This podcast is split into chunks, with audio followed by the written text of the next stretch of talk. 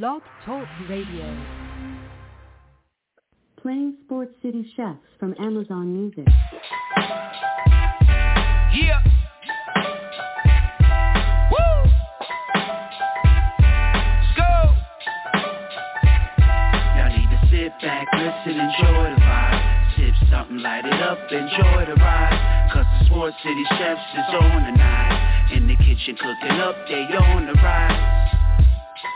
Sports City, Sports City Chefs, Chefs. Sports City, Sports City Chefs, Chefs. Sports City, Sports City Chefs, Chefs. Sports City, Sports City Chefs. Yes, Lord, we got a brand new president. Joe Biden, we riding, I pray you heaven sent. Word from the wise, my people stay ahead of Come on, I've been relevant, trying to survive the elements. It ain't no love in these streets, these dudes telling it.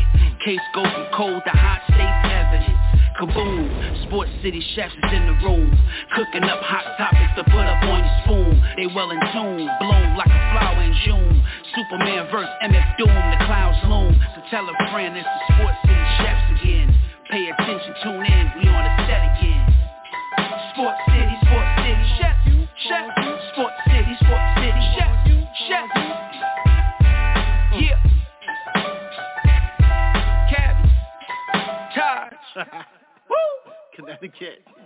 Uh.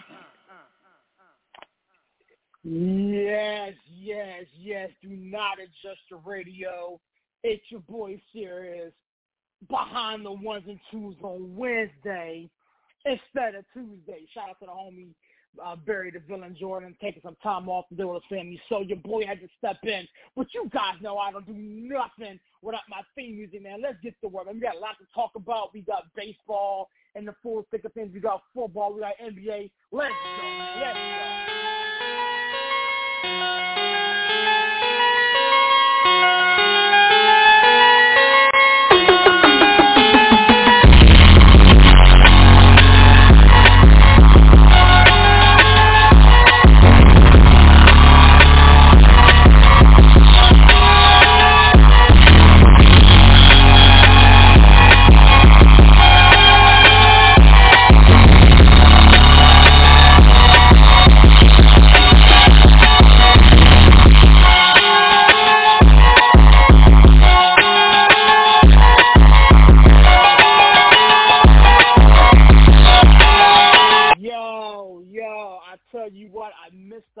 Out of that yesterday. Caller number 929-477-2759. Lock and loaded with Sports City Chefs for the next eh, 100 and, you know what, until the wheels fall off, man. Shout out to the homie Villain. Like I said, he's out of town dealing with some family stuff. But you guys know we don't do this do this show solo. Shout out to the homie TP's in the building, man. He's a little preoccupied right now because his twins are playing in an important game. TP, what's going on, my guy? How we doing this evening, sir? Young Gunner, just another victim of the ghetto ninja. Posted pivot and distribute the work. My pop broke his hip and got addicted to work. Man, they say it's a shame that's the same as a game. I done took up the place and loosened up the ties. Stepped aside, the kitchen Tymeless is alive. Y'all feeling some type of way? That's how I had to say the young gunners. The young gunners is about to try and do it for my boys right now. That's for sure, man. I'm I'm lit right now. I'm my Sports City. Hopefully everybody making it through their hump day. That's for sure. How are you, sir? You know what? I'm good, man. I'm good, man. I mean, heck, we got a lot to talk about, and this kitchen is filling up, so I ain't gonna waste nobody's time. Uh, calling in out of the 951. Y'all know him as Brian, but this is breaking news to us, man. Breaking news. What's going on, my guy? How we doing today, sir? What is good, serious? It wasn't a Tuesday show, so I had to rearrange my schedule so I could get in the kitchen and talk to my favorite chefs. Feeling good, man. Ho- Hope hope uh, hope life is treating you well, and uh, happy anniversary, belated. Thank you, sir. Thank you, sir. Yeah, last last Tuesday, my wife and I celebrated six years. Um, it's a milestone, man. A lot of people don't even make it make it to that, so I'm very, very proud and appreciative. Now, before we get started, you've got a big game tonight yourself, aren't you? A Dodgers fan? Hell no. Okay, okay, my bad, my bad. I, I just figured you rep the whole California thing, you know what I'm saying? So I, I, I keep it moving, man. Mr. Atlanta Braves himself, man. Mr. Harvey's in the building. What's up, sir? How we doing today? Hey man, I'm doing better than the Braves, brother. Like, listen, uh, uh, wheels came off in Philly today. Bryce Harper with a couple of home runs, and the Braves go down. So, you know, uh, win or go home tomorrow, right? So, but man, hey, listen, uh, there's a lot of things that are bigger than uh, the sporting world. So, uh, I'm blessed, man. Can't complain at all. Awesome, awesome, awesome. We got one more chef to get in the building, man. Royce, man, is in the building. What's going on, sir? How we doing this evening? Oh man, yo, I'm so blessed to still feel with my hands like I always did. But seriously, I'm excited to be here with you while you at the helm hosting. This is special for me. Let's do it. All right, gentlemen. I ain't to waste anybody's time, man. MLB postseason's in full swing, man. We got a lot of stuff to talk about. But I wanted to talk about what just took place earlier today. Uh, the Atlanta Braves did fall to the hands of the Philadelphia Phillies, and it, you know, it wasn't even close. It was ten to two. Um, far be it for me to try to sit here and talk Atlanta Braves when we got Atlanta Braves fan in the building. Mr. Harvey, talk to me, my guy. I'll let you back uh, lead off on this one. What took place um, in, in that series for your boys? No, at the end of the day, man, like, listen, uh, I said coming into this series, I said last week on Roundtable Gumbo, shout out Thursday nights, 9 p.m. Eastern Time with Chandler. I thought the Phillies have a little bit better starting pitching right now. Uh, the Braves had another guy go out before the the series started. They kept trying to get him right this year, and he's having to have another major shoulder surgery. He's going to miss next season. Uh, listen, the the Phillies are just better on the mound right now, and I mean, we've seen it before. You can have a top-notch offense in the regular season, but you got to be able to pitch uh, in the postseason. And to be quite honest with you, the Braves are lucky to even still be in this series. Uh, you know, they had a two-out, two-run home run in the bottom of the eighth to take the lead in Game Two. It was the first time the Phillies trailed in the entire postseason. And then it took a catch by Money Mike Harris at the wall and a crazy throw back into the infield to get Bryce Harper, who strayed way too far off the bag, to turn a double play to get him out of game two alive. Uh, it's just like last year, man. They uh, they were one one going back to Philly and got smoked, and they did again tonight. They started a rookie who was an all star. Uh, they probably should have pulled him when he got into trouble, but they didn't. Uh, but at the end of the day, man, I mean, it just didn't matter. Uh, that's a raucous environment to play in. Uh, Braves coming back with Strider tomorrow night in Game Four. Uh, but you know, right now, man, the Philadelphia Phillies just have the Braves number in the postseason. I picked the Phillies. Uh, I told TP and uh, Chandler even a few weeks ago that I thought the Phillies were going to be a bad matchup for Atlanta, and uh, so far it's come to fruition, man. Like the Braves had a very special regular season. Uh, don't get me wrong, uh, but at the end of the day, you never can have too many starting pitchers. People kept saying they should trade one in spring training. Uh, they didn't, but they had enough guys go down, get hurt. And I'm not making excuses, man. You got to be able to get out. So this Phillies team is hot right now. Aaron Nola, former LSU Tiger, pitched well today. Even Zack Wheeler pitched good in a losing effort on. Uh, he didn't lose the game. The bullpen did uh, in game two. So uh, Philly's just been the more complete and better team right now. Uh, that team made the World Series last year, and I think you've got to consider them right now uh, the favorites to do it again. Serious, like, I mean, listen, anything can happen though. Uh, it, it doesn't matter if you lose ten to two or two to one. I mean, one looks worse than the other as far as optics go, uh, but at the end of the day, it's one loss, right? So uh, they come back tomorrow. If you can find a way to scratch out this game four in Philly, then you go home to Atlanta for game five on Saturday and got to face Wheeler again. But, I mean, it, stranger things have happened, and it can happen. Uh, and so, you know, all hope is not lost, but I'm just saying don't get your hopes too high because this Phillies team has had this team's number. They had it last year, and that was with a bad bullpen, and they fixed their bullpen in the off season. And so, I mean, hey, man, we will see. But, uh, you know, the Philly took care of business today. Bryce Harper played like the superstar he is with a couple home runs. Uh, the Braves' young pitching got knocked around. and they were only able to put up two runs on their side of the board. So, uh, you know, listen, when the other team pitches better and hits better, they're going to win, and that's what happened. Yeah, man. I mean, honestly, look, looking at the box score here, um, it, it got away from you pretty quickly there in the bottom of the third, um, and that's when you know they just started raking, if you will. Um, yeah. You know, what I, mean? I thought they should have uh, pulled. The thing is, uh, go ahead, go ahead, go ahead. Go ahead. No, No, I was go just going to say, thing, do your thing. E- Elder does a good job in two innings. You know, he kind of quieted the crowd a little bit.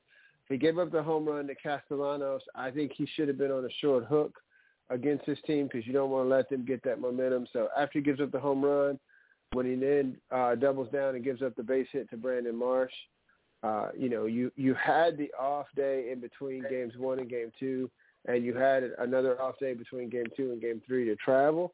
Uh, I thought you should have emptied the pen, and you know they should have given him a quicker hook and tried to start playing matchups. I don't, I don't give, I don't care if you got to, you know, mix and match for seven innings. You do whatever you have to do to get out of there. I just think they left him in too long, and then by the time you look up, you know, it's six to one, and the rest is history. Yeah, I mean the thing is, you know, look, looking at it, I mean you guys were able to swing the bats pretty well. I mean you got ended up getting ten hits on the day, um, to to the the Philadelphia Phillies eleven. Um, but again, what you said, man, pitching kind of ruled the day here. TP, uh, I, I didn't know if you wanted to win on this. I know your eyes on the on, on the Twins right now, but um, he he mentioned uh, Mr. Harvey mentioned you by name as as somebody who kind of you know, spoke about this on on the Gumbo show. Um, I don't know if you got a chance to take a look at the game that took place, but what was your position on this Atlanta Braves Philadelphia Phillies matchup that took place earlier today? Yeah, I didn't. I didn't get to see too much of it because I am, you know, stuck in the middle of Minneapolis right now. But it's stunning to me that the Braves have played so strong here, the best team in baseball, and um, they they can't put it together at the right time of the season. Where I was talking all season long, thinking Atlanta would be the team that'll get to the World Series or at least the uh, NLCS. And the way the Phillies are playing them, the Phillies are in their face and playing smash mouth baseball at this point in time, and um, it's do or die for the Braves on the road in the middle of Philly, like and, and knowing Philly's a tough environment and the one thing about it is they lost home field advantage and they they're on the road having to pull this together. So they they need the big guys like Acuna and company to put it together somehow, some way. Because uh, this will definitely be a disappointing season. Um, they just put up something on this the Twins situation. I remember like 2019, the Twins had won 100 games, over 100 games that season, and, and got swept. And I just remember how bad that felt because it was like the team did so well to not even be able to perform at all. And the Braves to me, I, I'm going to just say for me personally, I thought they were the best team in the NL. Not even just the league, but just the best team in the NL. And the Phillies are like all of that record stuff is swiped clean, and everybody's coming to play. Like you know, you got Turner and all of them that are turning the corner. And, and I, I, I Mike said superstar. I don't know if I want to give Bryce Harper superstar, but you got to give him at least star. But he's putting it together at the right time. And I, me personally, I've been waiting for him to put this type of season together, or at least his postseason run, because we've been hearing about him ever since he came out of the the West Coast area, and you know, going from Washington to Philly, and now you know Philly made it to the World Series last year. He's trying to get back there again. This would be one heck of a run if the Phillies could put the Braves down and, and get back to where they were last season. That'd be crazy. Yeah, definitely, man. I mean, honestly, the Philadelphia Phillies have been a thorn in the Atlanta Braves side for for a significant period of time now. Um, so to see this unfolding in the manner in which it's unfolding, um, it, it's quite interesting. I mean, I'm never going to say never. Um, never say die. I mean, it's the first one to three. Um, and again, the Atlanta Braves did win, you know, 100 plus games. I think it was 104 games this past regular season. Um, so I mean, this team can get hot. This team these two teams know each other like the back of their hand, um, and all it takes is just you know that one. You got to survive an event. Uh, breaking news! I, I'll come to you, sir.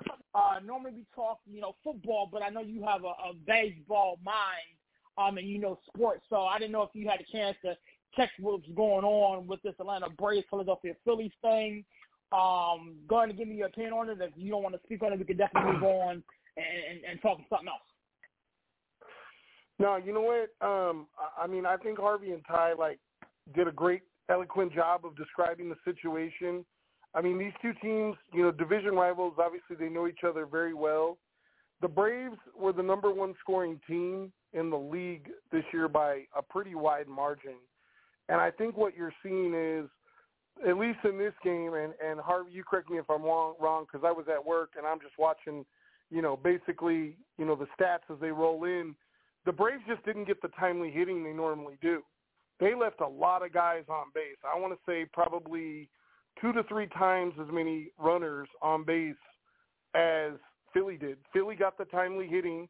Atlanta didn't. Now, I think I think Strider probably is going to get the win. I think he played well enough to win game one. The the real question is what does Atlanta do and what does Philly do if it does come down to the pivotal game five as far as who they want to start. Because as Harvey mentioned, I don't necessarily know if the Braves feel super comfortable with anyone else in the rotation outside of Strider right now. They they come back with Fried as long as his blister wasn't re-aggravated too bad in game two.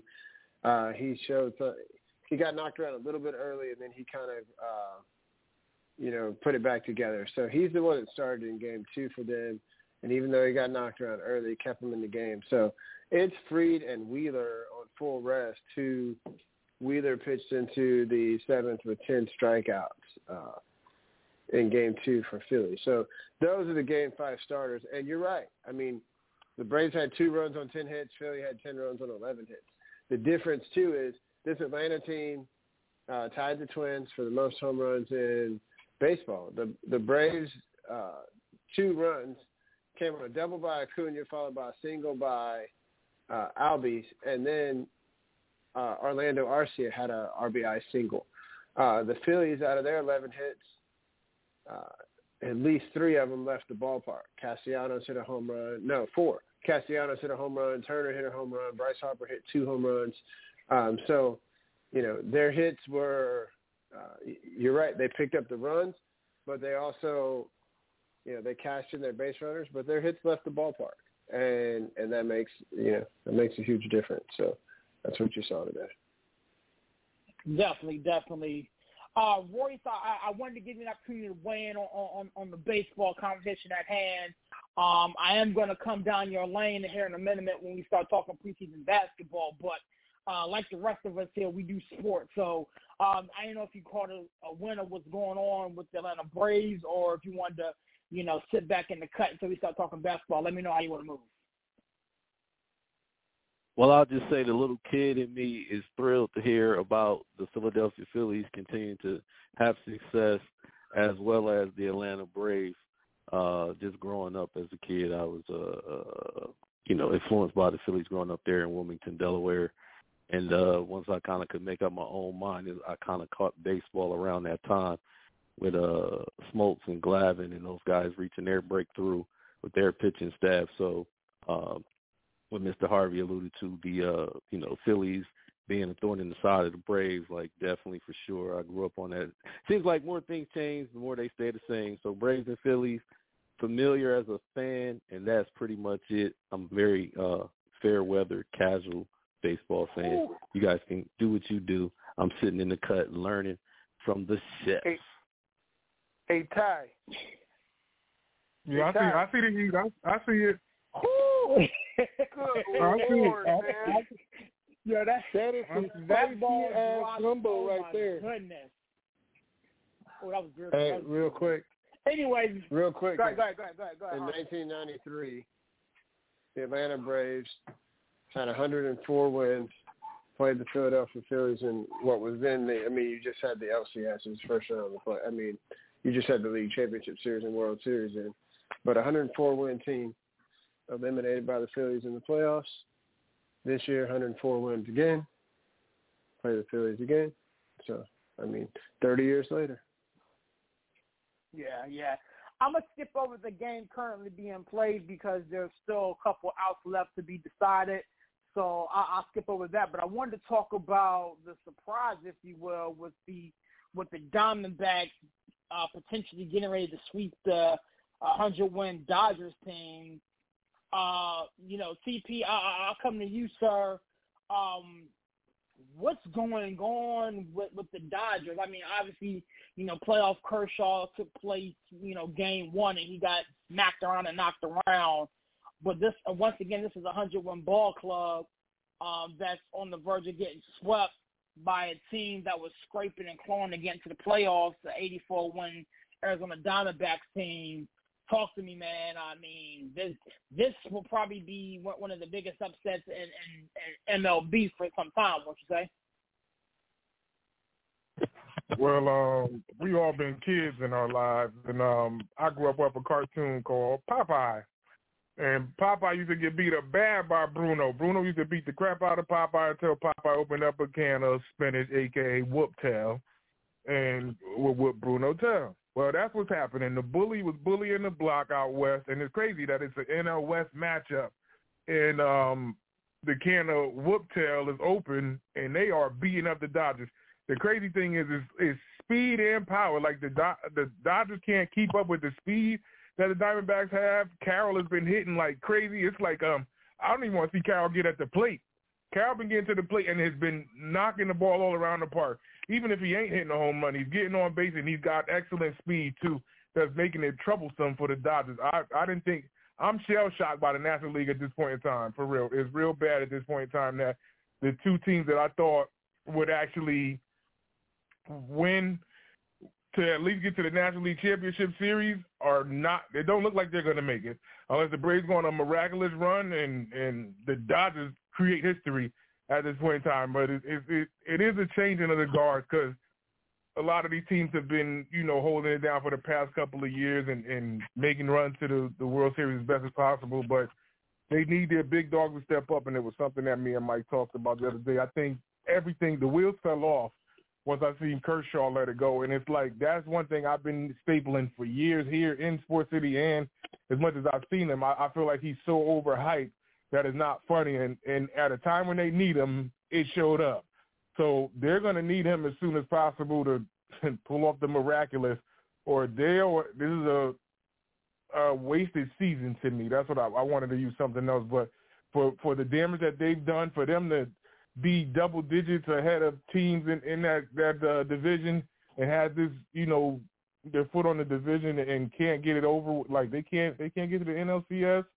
This is tough. I really feel like this is supposed to be a Brave Dodgers uh, championship series, and neither team is going to make it. That that's impressive. I got to give the underdog, and that that's what I love the most about sports is watching the underdog defeat a favorite and both of them are doing it in the National League. I'm I'm I'm impressed and stunned on both sides of the spectrum.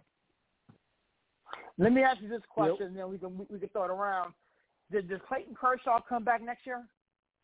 I think he. I, I don't know the, the extent of his deal, but more, I think he's gonna retire a Dodger. I don't think they're gonna let him yeah. go. I think his name is too big for them to just get him out of Cali. Say that again. He signed a one-year deal. If I he signed a one-year deal, if I remember correctly. So I mean, he, he's on a year-to-year basis now. It depends. It depends on what his agent's talking and if they could get him out of there. Because I know that's one thing they, the league will look for: the left-handed pitcher. He'll still be able to get a job, but I think that he's a he's a Dodger for life. Even even if I'm not big on him, I, I know that that organization ain't gonna let him go too easy. But I I feel like he'll end up remaining in Dodger blue. Okay, I feel it. I feel it. Harvey, I, I throw it at you, sir. Uh, PP said it like this: the bullies are finally getting bullied themselves. I think that's a yep. pretty accurate depiction of what's going on. Uh, this Arizona Diamondback team is caught lightning in a bottle. Talk to me, sir. So I'm gonna give you a couple of things on this. Kershaw's hurt. Uh, he's been on a pitch restriction since he's come back. Now that does not uh, excuse his previous postseason struggles. Uh, he has struggled in the postseason uh, before, but uh, Kershaw's not healthy, and it, it showed. Uh, but yep. once again, Chandler and I called this one last Thursday night too, and I'm going to tell you why. First of all, this Arizona team is full of speed, and you, you know the old saying, speed's the one thing that doesn't go into a slump really. Uh, but Arizona has the two best pitchers, starting pitchers in this series, is Zac Gallen and Merrill Kelly, and they had it set up with the way that everything fell because remember they sta- they they started the game ones on the same day, but the National League got an extra day off between games one and game two. So the Diamondbacks had everything set up just right to where they could throw Gallen and Kelly in four of the five games in this series. Uh, so Chandler and I both thought that the way that this thing set up, uh, since they didn't have to go the third game in the division series and they were able to, to take care of the Brewers in two, that everything was set up right for Arizona. Now, I didn't think they were going to smoke the Dodgers uh, the way they did. I mean, they rolled them up, put them in a pipe. They uh, split the Philly, and I mean, wh- whatever you want to do. But like they, they really, uh, I mean, they smoked them something serious uh, in game one. And then the Dodgers, the Dodgers go. Mookie Betts and Freddie Freeman are the guys that really get this team going. Those guys in the first two games have one hit, and that one hit's an, in, an infield hit. So they're not hitting and producing runs. The Dodgers uh, were the second highest run scoring team in the National League.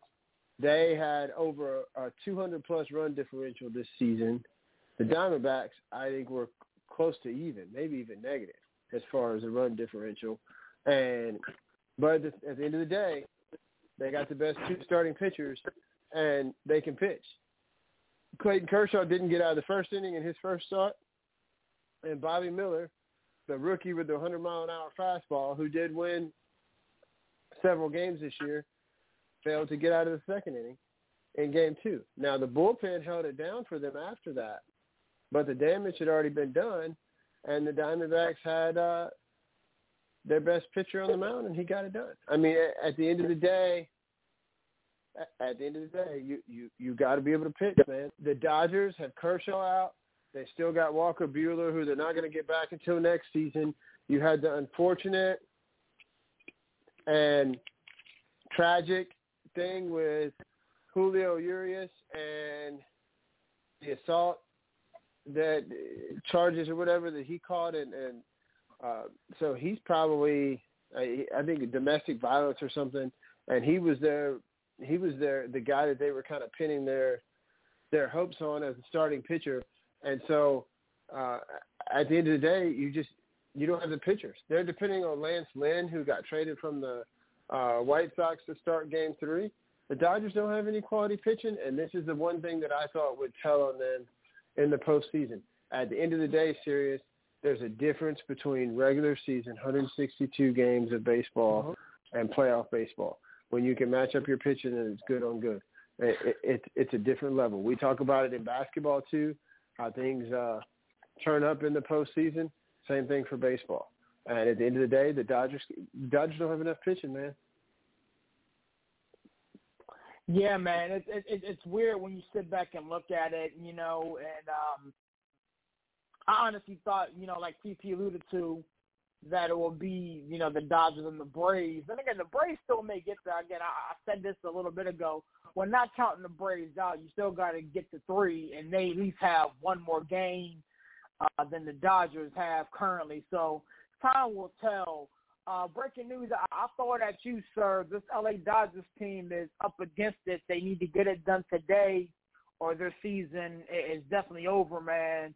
Um, I didn't know if you were able to catch too much of what happened previously, but what's your confidence level on this Dodgers team scratching and clawing themselves to, to, to a win today to force a game number four? Uh, very low. Uh, and I'm going to tell you why. And Harvey did a, a fantastic job of kind of laying out the blueprint. Um, like we'll talk about later with the Cowgirls, uh, the Dodgers are bullies. Like, let's keep it 100. They're a team that nor- normally is used to playing with a lead, playing from playing, you know, playing from the front, if you will, and and basically beating up on lesser competition. I think there's a couple things that play here. Number one, you're playing a divisional opponent. Just like with the Phillies game, It doesn't matter. It doesn't matter if the Dodgers won 100 games and this team won 82 games. Anytime you're playing a divisional opponent, you know that you know that team as well as they know themselves. You know that team because let's keep it 100. Arizona has constructed this team specifically to be able to beat the Dodgers. They're not worried about other teams. They're worried about the Dodgers because that's what the path is for them to be able to postseason and beyond. That's step one. So they're not going to be bullied by them. The, the the other big key point here is when you play postseason baseball, and there's I'm pretty sure everybody would agree, Harvey and Ty, if you look at what the staggering stats are for the team that scores first, it's pretty staggering because you're pitching. You're not going against number four and number five pitchers in the postseason like you do in the regular season, or maybe even a six a six starter if you're giving a guy a rest. You're going against an ace almost every night. Well, serious in the two games that the Diamondbacks have played the Dodgers, in the first two innings of each of those games, the Dodgers have been outscored 12 nothing in two games in the first two innings. Immediately they're behind the eight ball and they're playing from behind. They've went through 12 pitchers in two games and their starting pitching has not has only given them a combined two innings. You can't win games like that. You can't win games like that. It, it's it's too difficult. It doesn't matter how good you are. The Arizona Diamondbacks are taking it to them, and honestly, I don't know why we're surprised when they just took out a 92 win Brewers team. I mean, they, they obviously mindset. You know, Harvey mentioned Carroll. Harvey mentioned the pitching. Like this team, sometimes a team just gets hot at the right time. I don't think the Dodgers are going to be able to beat them. I don't think it would matter if they were at home. I don't think it, you know if they were in LA. I don't think it's going to matter where they are. I, I I feel like at this point the the Diamondbacks are a team of destiny to make it their way to the uh, NLCS, and I think they just have the Dodgers number, and I think they're a little bit in the Dodgers' head at this point. Yeah, I mean it, it, it, it's. I think you hit the nail on the head. You know, talking about the fact that the Diamondbacks from the Dodgers' head, as we currently speak, it's bottom of the second.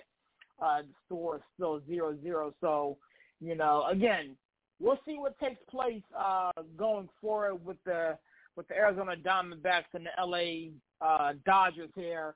Um, I, I waited long enough, man. The game that we're currently all sitting back watching in the background as, as we're on tonight's show is the Houston Astros and, and the Minnesota Twins. Uh, TP, man, I'm gonna let you bat lead off. That way you can go back to watching it, man. Uh, your squad is, you know, up against it here. Um, off, off a magical, magical run, if you will. Uh, we're looking at the top of the ninth. Um, so you're pretty much down to your last three after this inning's over. Talk to me, man. I mean, I know, I, I know your stress level is high, but you know, what, what's unfolded in this, in this series that you didn't expect? I didn't expect. I knew it was going to be a tough series. Houston, Houston won the World Series last year. This, this is a tough team. Like I, I'd expect us to be where we at right now. To be honest, Houston had to defend home. They're up two one, so that's just like them winning the first two games in Houston. But we stole one. They came to Minnesota and got one too. This is the big game right here. They gotta try to put it together in the last inning. But mm. the one thing about the Twins is, is I, I just don't understand how Rocco's moving. Um, Joe Ryan gave up a homer and he pulled him out in the, the second inning. It's like you didn't even let him get started, and now we're in a situation where the whole bullpen is working their way to the end of the game. Is not really the pitching in this game. It's more or less the bats. We need the offense to turn this thing around. So um, this is this is all or nothing. Uh, I still believe that they can do it because it's close enough. It's not like Houston's going crazy having a bomb set like they did the last game, but anything can happen, man. Especially in, in Twins territory. I feel like we still got a shot. They just can't let these big bats get involved. But it's it's the whole their lineup at this point in time. I mean, it's two outs, top of ninth. You know, Jose Abreu's up. Um, you know, so eh, you get out of this inning, man. Like you said, you got yourself a shot. Um, Mr. Harvey, I, I, I'll let you go next. I, I'll leave TP alone and let him you know, do his thing while his team is trying to battle here, man. We sat back and watched this series. Um, we figured it would be a decent series. I mean, both of these teams are, are definitely definitely getting hot. Um, you know, Correa is going back playing his former squad. I mean, the storylines kind of wrote themselves, if you will. Um, but talk to me about this this Houston Astros Minnesota Twins series. Um, and you know, honestly, man, do you think the Twins pull pull this out late? I mean, they're down in the last three outs, uh, you know, without forcing extras. Talk to me, man. This has been an extremely competitive series. Um, first of all, big ups to the Twins for ending their um, postseason drought and getting uh, into this round. Uh, it's the first time they've uh, won a playoff series in a while. And so for them to not only win one game but double down uh, and you know and pile on to you know w- real quick before I go on this series, we said all year that the best division in baseball, record wise and whatever else, was the American League East, right? And most people like agreed with that all season long. Uh, that team has lost now 11 playoff games in a row. Uh, like they're 0 for their last 11 because Tampa got swept into, Toronto got swept into, Baltimore just went down in three. Uh, the Yankees went down uh, in four last year uh, to the Astros. So that's uh, the playoff baseball is just different. I mean, you know, oh, two of the biggest players, two of the biggest players in this series, you know, Correa uh, fought some injuries and kind of struggled. He had a down year by his standards. Uh, I think he his batting average was as low as it's really been in the major leagues, but he's he made some huge plays first couple games of the series in Houston, and then you know there's a lot of hubbub, if you will, around the Jose Abreu signing because he's been really good with the White Sox the last few years. Uh, Jose Abreu had a very, very poor season by his standards. I think Jose Abreu hit 237 this year. Uh, but you wouldn't know it in the postseason. He had two balls in the upper deck yesterday. Ooh. Uh, I'm 440 plus foot home runs. You know, he did his thing. Uh, he's done his thing in this series. Uh, Tuve's done his thing. And TP's right. I mean, Houston's a tough team. This is uh, a team that basically, you know, they were down in the last week. They were in jeopardy of missing the playoffs. You had Texas and Seattle and Houston all locked in a race, and Texas dropped three out of four in Seattle the last weekend of the series, and Houston took care of business, and that's what got Houston the division title. But they were tied. The Rangers and the Astros were tied with the same record at the end of the regular season. The Astros won the division uh, by way of a tiebreaker because they played 13 division games. I mean, 13 games against each other, and Houston had the edge.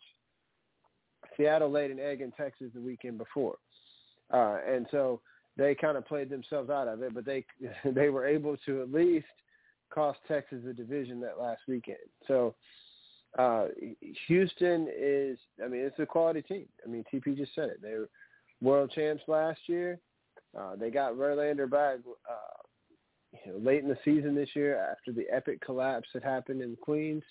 And then, uh, you know, Javier did his thing yesterday. Even though he had several walks, he had, you know, uh, nine strikeouts in five innings or whatever, and pitched out of some jams. And at, at the end of the day, uh, yesterday, the the Astros brought the bats.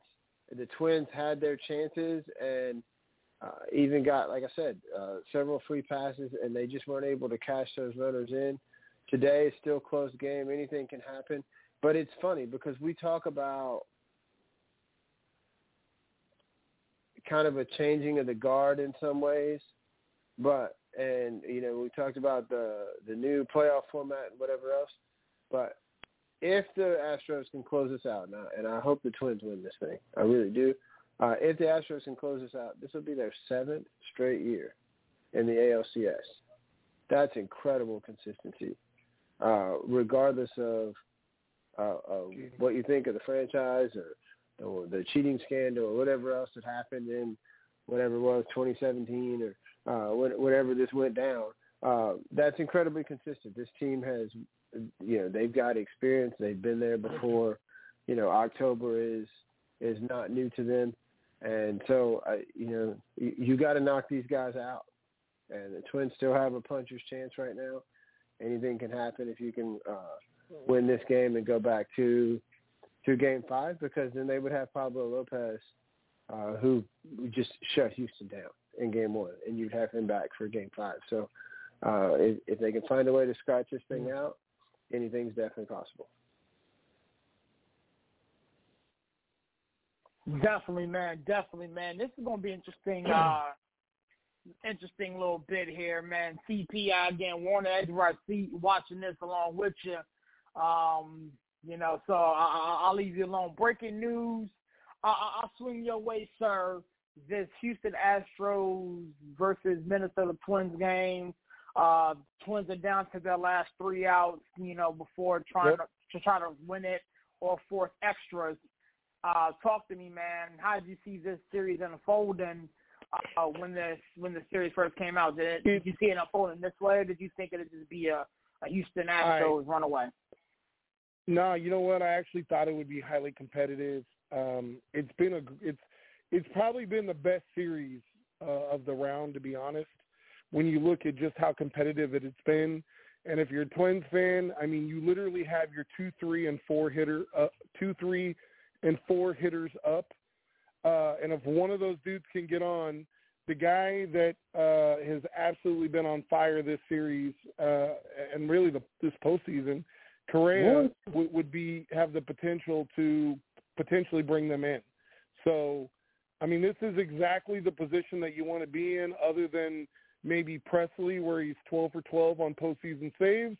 Maybe not him pitching per se, but I mean, at this level, at this point in the game, at this stage uh, in the season, everybody you face is going to be special. So, um, you know, you don't get these opportunities very often, uh, as you know, Serious. Um, you get down to the last, you know, six or eight teams or four teams, and you're trying to punch your ticket. You know, this is these this is the kind of clawing and scratching that you got to do and it's been a while since since the Twins uh, since the Twins have been able to, to punch their ticket to the post or to excuse me to the World Series. So uh, I'd love nothing more than for Ty um, to to see his team uh, pull something out here. I'd love to see you know uh, Max or uh, Royce Lewis or uh, Correa or one of those guys uh, be able to deliver. Um, but you know, I mean, it, it it's tough no matter who you face. But like I said, these this is exactly the hitters that you want up in this scenario. And Lewis did hit a homer earlier in the game. So, I mean, hopefully, hopefully, uh, you know, twins twins everywhere. Cross your eyes, cross your fingers, cross your toes, your lips, do whatever you have to do put a hex on Kessler, and uh, hopefully one of these, uh, one or two of these Twins hitters uh, bring it home for you. Well, uh, Lewis is down to his final strike now. Count is 0 and 2. Um, and uh, so he's still alive here, but we'll, we'll see what happens, man. I mean, yeah, I'm not going to share the sentiments. You know, I, I'm not going to come over him and, and, and be nice. You know, I, I hate both these teams, you know, equally. However, with that being said, um, it would be interesting and kind of different to see the Twins advance um, and, and do something. I, I think I hate the Astros more than the Twins, but that, that's another story for another day. Uh, before we move on and talk basketball, man, the preseason has kicked off. Uh, but before we moved on, I got to pay some bills. Shout out to PHI Apparel uh, for sponsoring today's show um, and the rest of the shows here on Sports City Chefs, the network. I uh, definitely wanted to give them a drop. Give me one second. Let me hit my button. Let me hit my button. This portion of our program is brought to you by PHI Apparel Company. PHI Apparel Company provides unique designs and high-quality clothing for the great fans of the Philadelphia area. With their original designs for all, there's no doubt that you'll stand out in the crowd. Act now and listeners can use the promo code CHEFS for 15% off any apparel when you shop online at phiapparel.co. That's phiapparel.co. Remember to use the promo code CHEFS for 15% off. Act now while supplies last. Shout out to PHI Apparel for sponsoring today's show and the rest of the shows here on Sports City Chefs the Network. Um, again, shout out to the homie villain man dealing with some family stuff, taking some time away. Um, but it does look like the Houston Astros are down to their last out. Um, and so again, it is what it is. I mean, there's nothing to hang your hat down on. I mean, it, it, should they go down, it's been a hell of a run. Um, but I, I'm gonna move on and start talking basketball as the NBA preseason has officially kicked off. Yesterday, we saw um, I don't know if it was yesterday or the day before that. I believe we saw Victor Wembanyama and Chet Holmgren um, going at it a little bit. Uh, TP uh, rookie sensation that lost lost last year due to uh, an injury. But I wanted to come to you, uh, Mr. Harvey. I'll let TP chill for a minute as uh, Kepler is um, trying to send us in the extras. Um, as the season gets ready to kick off, man, what type of storyline are, are you looking for, man? Is it the new faces, uh, the new, the old faces, the new places, or are you looking, you know, to see if the, the, the Denver Nuggets kind of repeat? Now, give me what you're what you're looking for as far as this NBA season gets ready to kick off. Well, I mean, obviously, on a personal uh, level, I'm looking forward to seeing how this Laker team gels. Uh, when you got most of the pieces back, uh, you know, I, we talked for a couple of years. I don't know how they're going to remake this roster, and they at least made themselves competitive uh, after the All Star break. And so I'm looking forward to see what a full season looks like with these guys. Uh, the other another story for me is can Zion and BI stay healthy at all in New Orleans, and so what's the ceiling for that team? Um, what does Memphis look like? Um, and then, to me, it, like you said, new faces in new places, and, and I'm sure we'll talk about that uh, plenty. But also, just some of the rookies, like uh, what does Victor's rookie year look like? I'm sure the team's going to struggle some, um, and then, but also getting Chet and Oklahoma City. That's a team that I'm really interested to to see what that team gels like this year. And does does Shai continue to play at that extremely high level that he's played at over the last uh, over the last season or more? And uh, uh, the last two things that I'll point to is just. Uh, hey, Mr. This, Harvey, Mr. Harvey, to, Mr. Harvey, hold on one, Mr. Harvey, hold on one second. I did want to announce that the Houston Astros did advance uh, to the ALCS, knocking off the Twins there. I did want to go ahead and make that announcement, but go on, man. Uh, and and then, like you said, the new faces in new places, and then just what the uh, you know some of these players that played for FIBA, such as Anthony Edwards, Cam Johnson, some of these guys like uh, do they take a step forward, you know, in, in their development this year as this season unfolds? and the youth of Portland. you know, uh, what can Chauncey Billups get out with all these guys, right? Like Sharpe and some of these other young guys. You know, Anthony Simons uh, showed up when Lillard was out last year. So, you know, what can Portland put together, and can Sacramento uh, be as good as they were last year?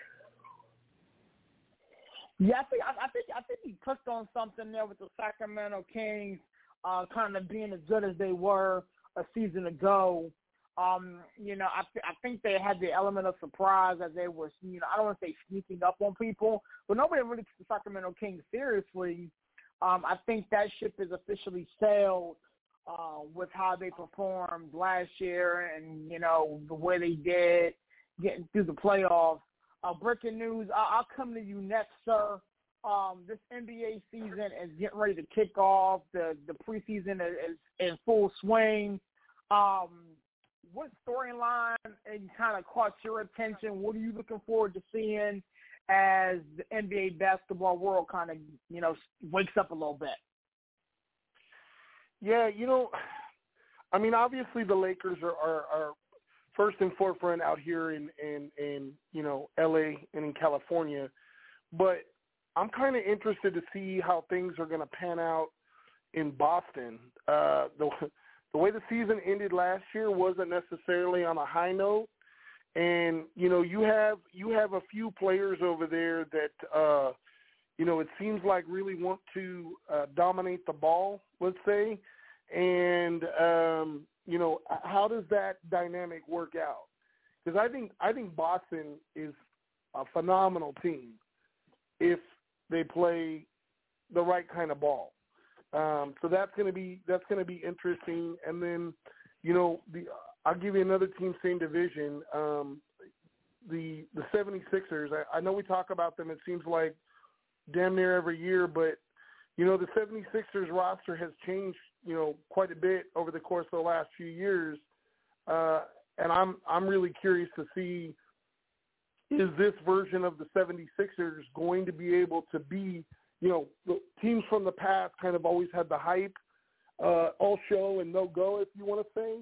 Um, you know, is this a team that can finally get the 76ers to the next level?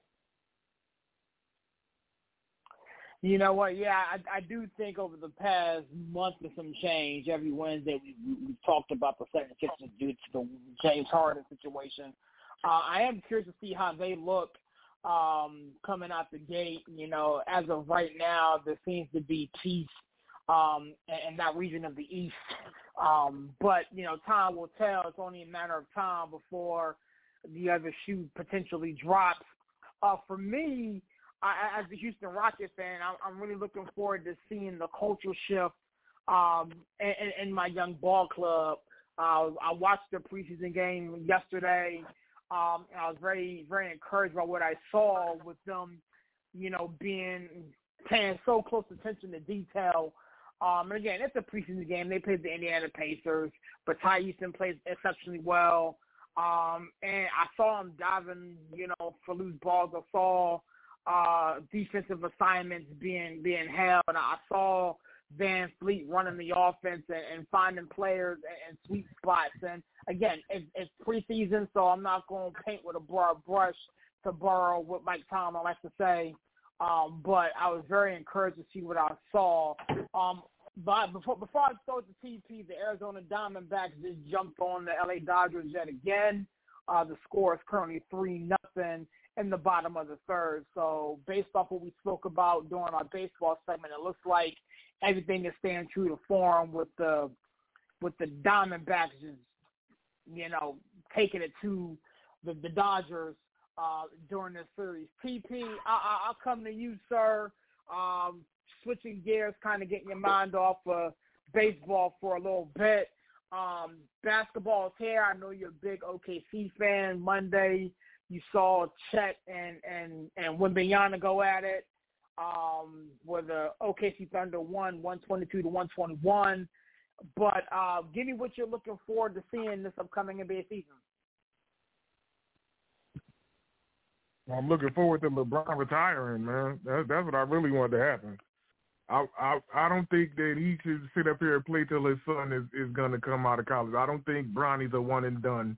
Um, but we'll see how far the Lakers go. I don't think the Lakers are a championship team, but they're going to have all eyes on every step LeBron makes. We'll see if they could get this team off the ground with uh, him and AD, if AD can stay healthy, because there's a lot of guns out west right now. The Suns are loaded now with Beal, Booker, and KD, but I still feel like they need to put more pieces on the floor. They do have guard presence, though, so hopefully they could, you know, keep that void filled while Chris Paul left um, right now, the way the Nuggets looked last night, they are still the team to beat. They they're deeper. The Denver Nuggets got deeper. So like um and and to add like steroids to the situation, Mike Malone's father just passed away. So now y'all got a chip on y'all shoulder to do it for Coach Malone while his father just passed away and to defend your crown. The West is gonna be bananas. I I just don't see what how easy it is going to be for them to think the Lakers are going to be back up top. The Warriors look interesting right now with Chris Paul being there. This is something that Royce, me and Royce talked about on the uh, fantasy basketball show here at Sports City. The, the plug is needed. Uh, support that, that's for sure. Um, Chris Paul is actually starting at the point. Steph is at the two. Clay is at the three. That could be nuts if Kerr get it to work right. Because Chris Paul's a thief for the night. Steph, you got to follow everywhere. Clay, you got to follow everywhere. And I just I worry about Draymond because Draymond usually set the table. Does he get the odd man out in his offense?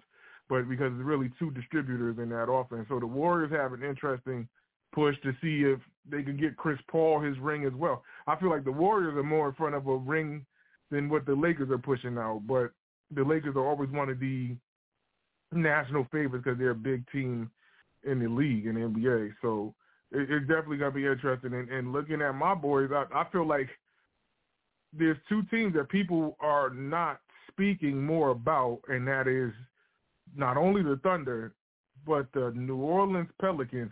If the Pelicans can stay healthy with the lineup that they have right now, Zion is back and back to bully balling again. Please stay on the floor. That's all I want him to do is just stay out there and play ball. Like I, out of out of one player or for one team that I just, you know, I don't. I'm not a Pelican fan, but I want to see him be successful. Is Zion, man, and it's time he he he jump off the ground. It's like you want to see what's gonna happen next. And um, he's not a trash talker. Wow. I just just feel like his health his health has been holding him down, you know, for the biggest part of it. But him, DJ, they they've been looking good. Brandon Ingram actually had the, the experience of going to play with the USA team, so they got a pretty loaded team. If they can put it together and stay healthy, that's everything. If the Pelicans can stay healthy, I feel like they could be a top five team in the West too.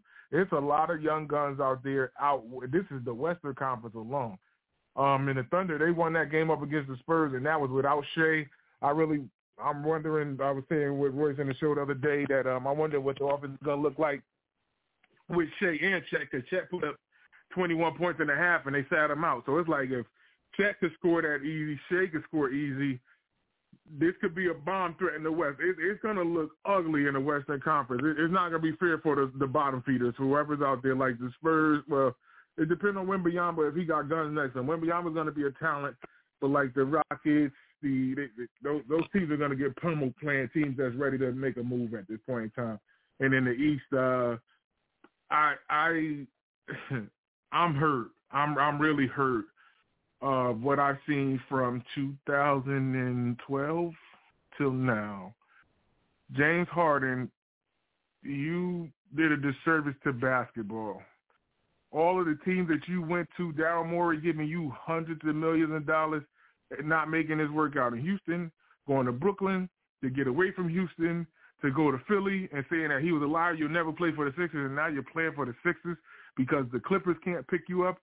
It's, it's ridiculous how this soap opera's turned out while Philly actually still has a good team, and they actually brought Oubre in to try to take up for Harden if Harden tried to leave. I, I feel like Philly – they got to watch every move Harden wants to make at this point in time while he's sitting at the age of, what, 33, 34 years old. So I wonder what Philly could do. Boston looking like a bomb third out east. I'm not prepared to give Milwaukee the crown just yet. I feel like they lost too many pieces out east, that's for sure.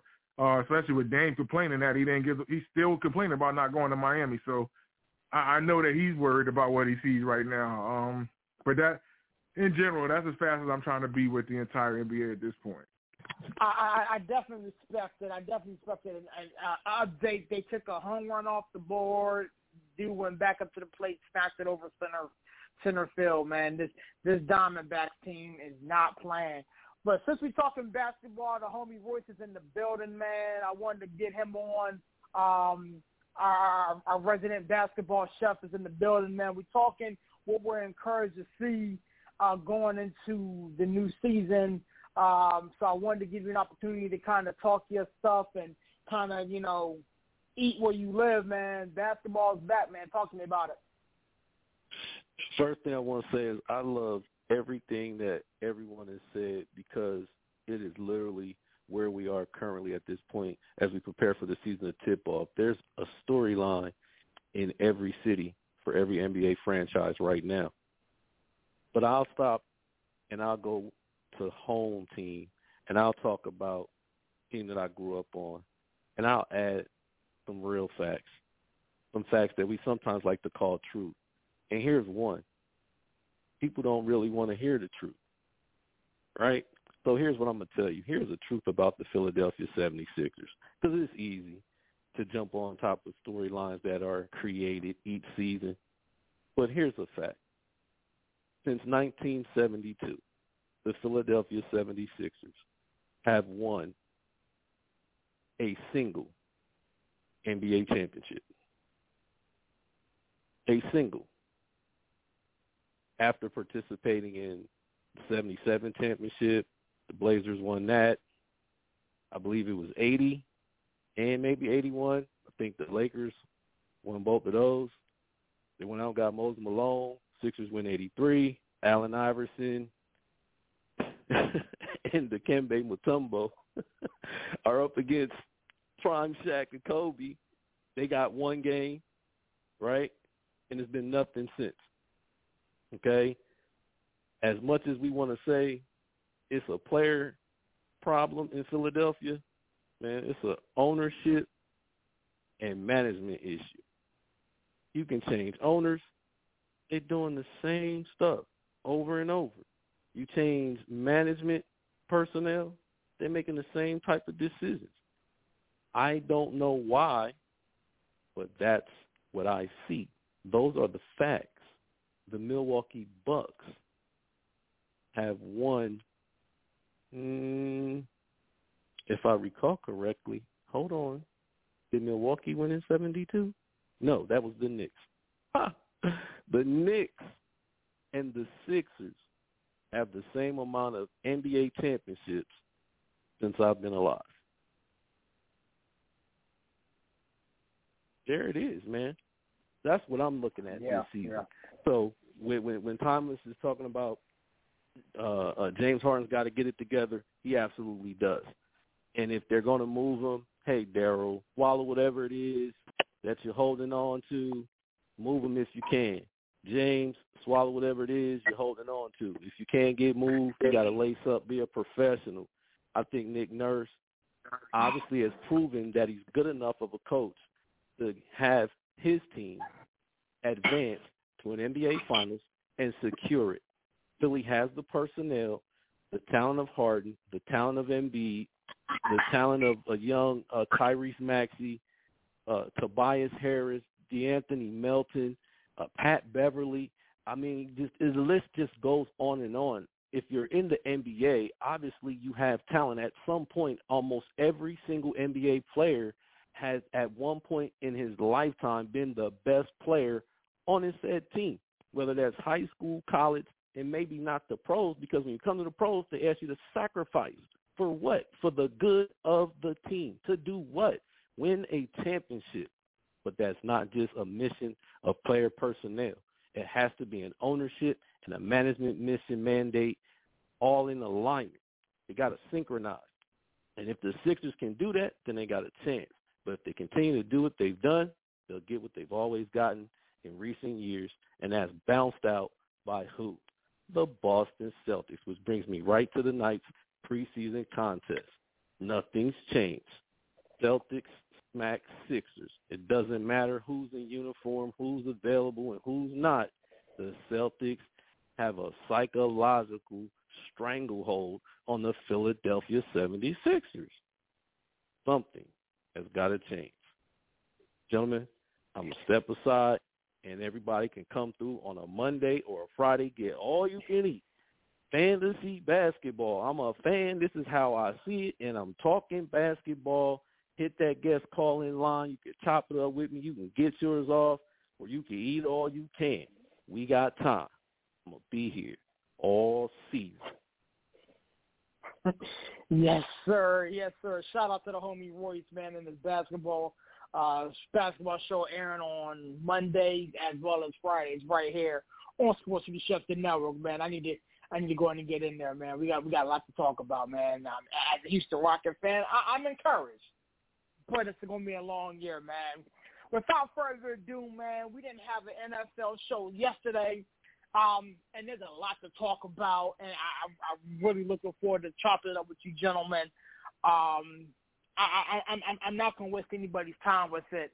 Um, breaking news, uh, you did not have to do Dallas like that. That's all I'm going to say, sir.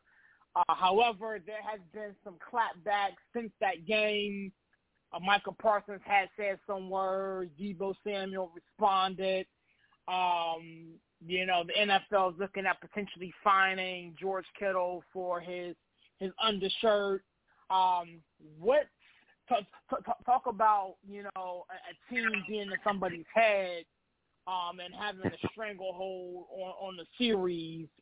This 49er Dallas Cowboys uh, rivalry is not much of a rivalry, but breaking news. Talk to me about what you saw Sunday night.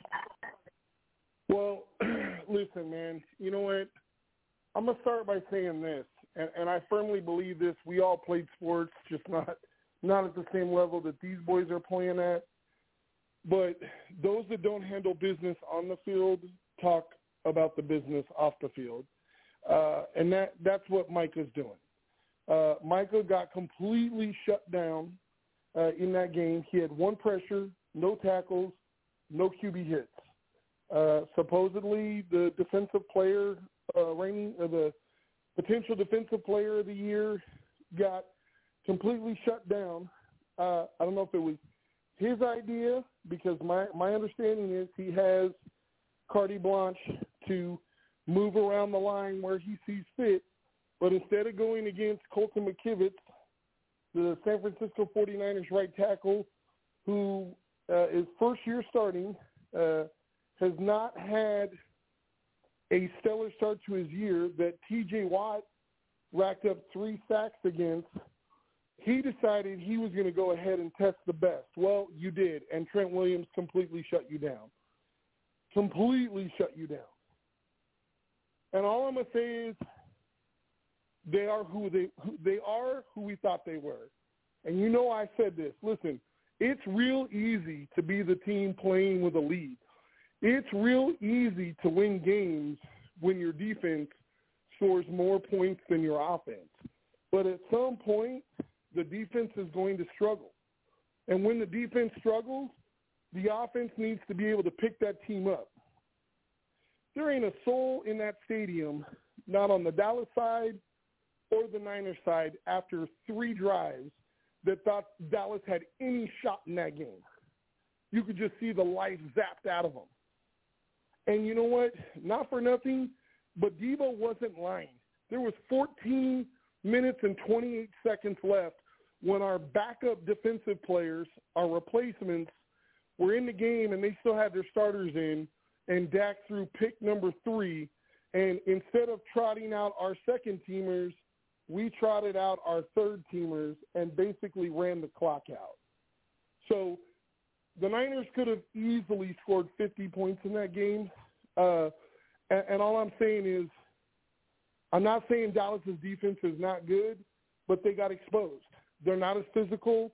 They're not as physical as they want to let on. They're not as good as everybody wants to portray them to be. And all I'm going to say is they beat up on a lot of really bad teams. They had an opportunity to prove to the world that they belonged and that they were the number one team in the league, and they got embarrassed on Sunday Night Football. And this is after Dak was motivated. This was after Dak was pissed off. This was after all these other comments that were made. All I'm going to tell you is this serious, and I tell Rams fans the same thing. It ain't a rivalry if only one team keeps kicking the shit out of the other team. So it ain't a rivalry until the Cowboys actually win. That's a very, very, very true statement. Very, very true statement. TP, I, I thought at you, sir. Um, we all sat here on our on our couches um, and watched what took place on Sunday night. Uh, we also are very much aware of what was said leading up to this particular ball game, and subsequently what was said after it. Um, given that you know this game is you know three days old, man, what say you uh, in regards to the beating that the 49ers put on the Dallas Cowboys. I'm an 80s baby.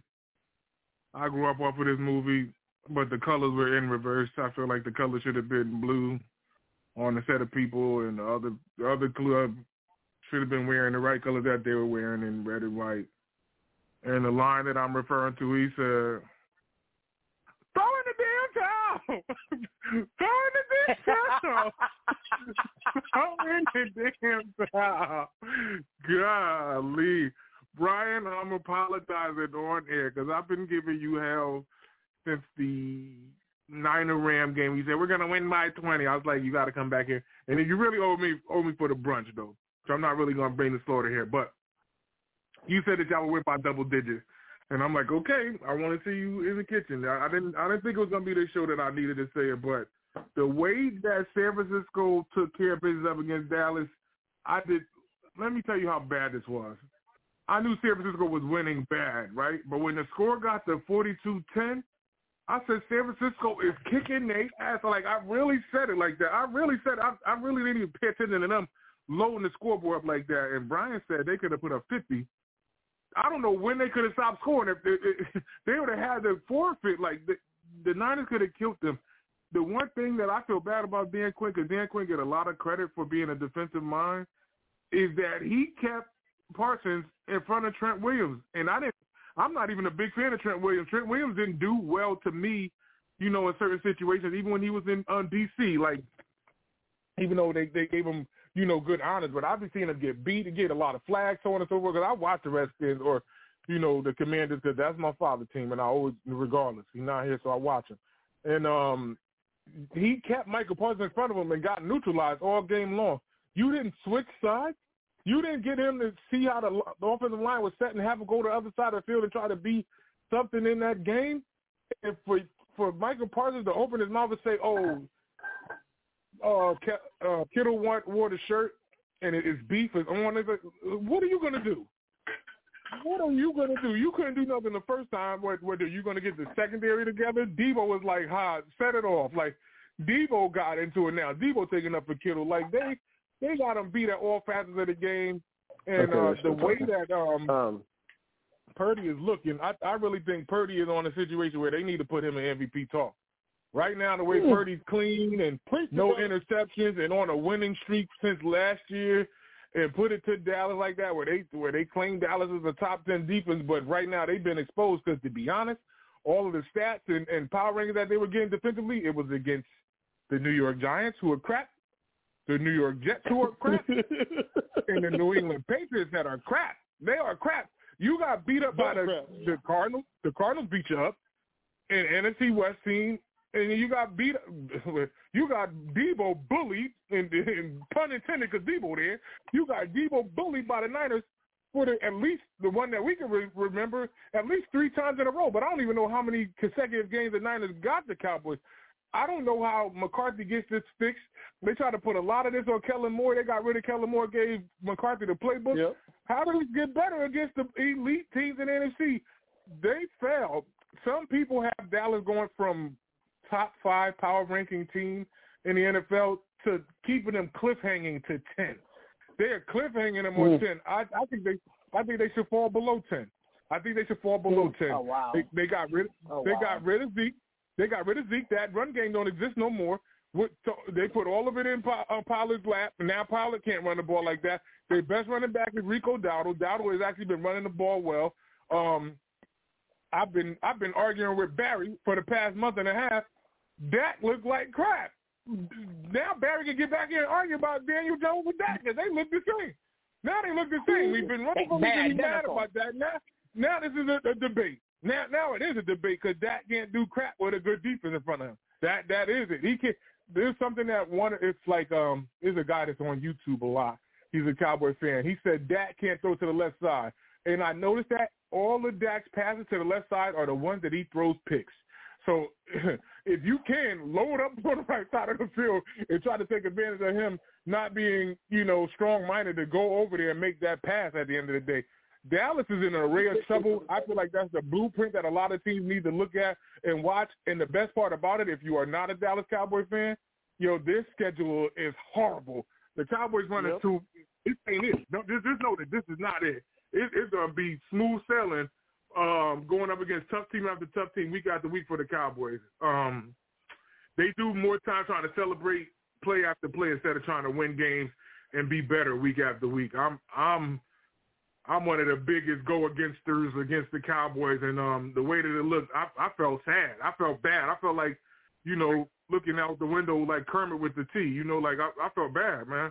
So if they don't get it fixed, if they don't get it fixed, boy oh boy, um, this this is what I heard. They think Dak and McCarthy will be gone by the end of the season. I don't know. I mean, that that that that wouldn't come off as a shock to me because again, if you kind of listen and read what we spoke about, you know, during the preseason and and and, and off SportsCityChefs.com, the article that we all contributed to, we honestly thought that both parties would be gone um, by the end of end of the season. And the crazy thing about it is the Dallas Cowboys face their former offensive coordinator next week in the LA Chargers and Kellen Moore, who just came off a bye. And so if San Francisco was able to light you up like the 4th of July, uh, what do you think Kellen Moore is going to be able to do when he knows that defense? Mr. Harvey, I'm going to come back to you, sir. Uh, this Dallas Cowboys game versus the um, versus the San Francisco 49ers got ugly quickly and it got ugly fast. I know you had a chance to take a look, take a watch at it, Oh, man. Give me your opinion on it, and, and, and we'll move on. So I saw Dak threw a one good pass, uh, the deep ball to the return guy. Um, but I'm still looking for Tony Pollard's touchdowns. Everybody said he was going to be this great uh, running back, whatever. Uh, I'm still looking to see Tony Pollard's touchdowns. The only game that they really looked dominant in, uh, their defense did the work for them uh, in in that game and set the table. Uh, I, I was not impressed. Now, you know, TP mentioned copy and the blueprint, and that's right. But not everybody has the same horses that that San Francisco has on this defense. But uh, you know, some people try to say earlier in the year this Dallas Cowboys team is a Super Bowl contending team. Listen, as you like to say, serious, miss me with all of that.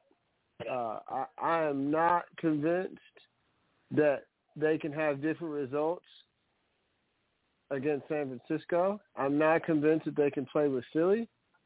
And uh, uh, anybody else, if they can throw the ball and execute offensively, uh, if their line holds up, can can do the same against them. Uh, listen, to me, you stack the box and you force Dak to throw the ball, and if he's got to throw the ball 30, 35 times a game, uh, they are in trouble, like serious trouble. They they're in trouble like they violated probation. Like uh, it's uh, it's this it's a decent football team, and I think this is a team that still definitely has a chance to be a playoff team. But miss me with this whole Super Bowl contention and all that.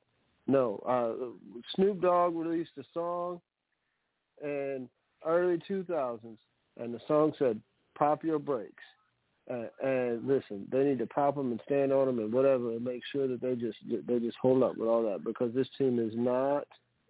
This is not it. Mike McCarthy and this plain vanilla offense. You know, he's trying to run offense like I said, like he ran for the Saints in the in the early two late nineties, early two thousands. Um, this is not it. You don't have the right pieces, and you know, Jerry Jones tried to say he still believes Dak is that guy and that contender. Uh, no, he's not. Uh, no, he's not. You don't have the right people uh, and the right pieces in place to make this work. Uh, Dallas is, uh, to uh, a commonly used word that Pimp C used to like to use all the time, Dallas is fraud. Hey, serious. yeah, yeah. Talk to me. Hey, one, one- last thing, just to speak to what Ty was saying. So, uh, one one thing that's pretty interesting is is if you look at the stats on the year, Dak has the highest QBR in the league when his team is winning, and is 30th in the league when the team is trailing. Uh, which you know, which just speaks to it. And I only say that to say that in the remaining schedule, in the next four weeks, they play the Chargers, Rams, and Eagles. I think they could potentially lose all those games, could win them. And then you go to the last six weeks of the season, they play the Seahawks, the Eagles, at Buffalo, at the Dolphins. They play the Lions, and then at the Commanders.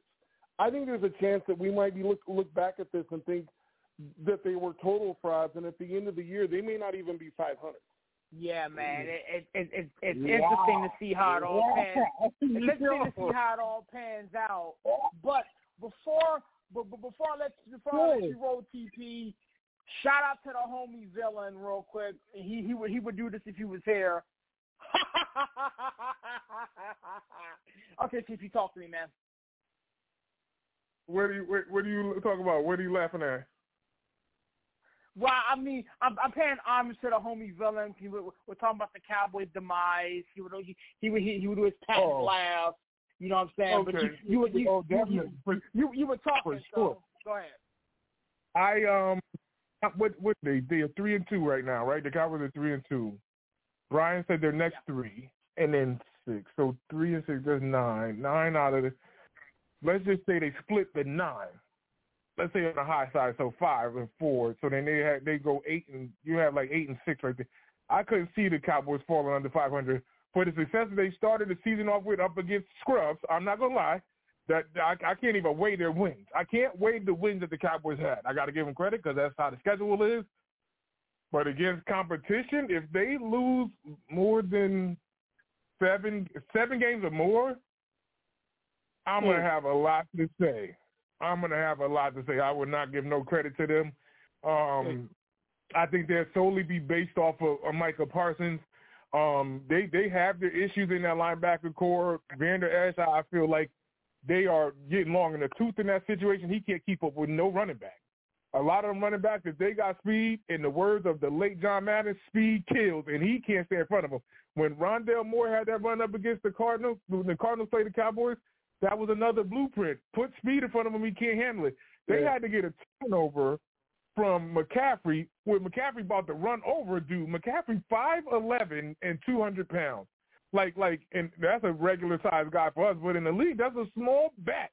Like he was trucking a dude and, and they and the ball fell and Jordan that was Jourdan Lewis, I think, that got the fumble. But it's like come on, it, it, I can't see Dallas falling that bad. It, they they got they still got horses there, but they have their issues. They have to first they have to figure out red zone offense. They gotta. That that's that's they they did not that San Francisco defense held Dallas out of the red zone the entire game.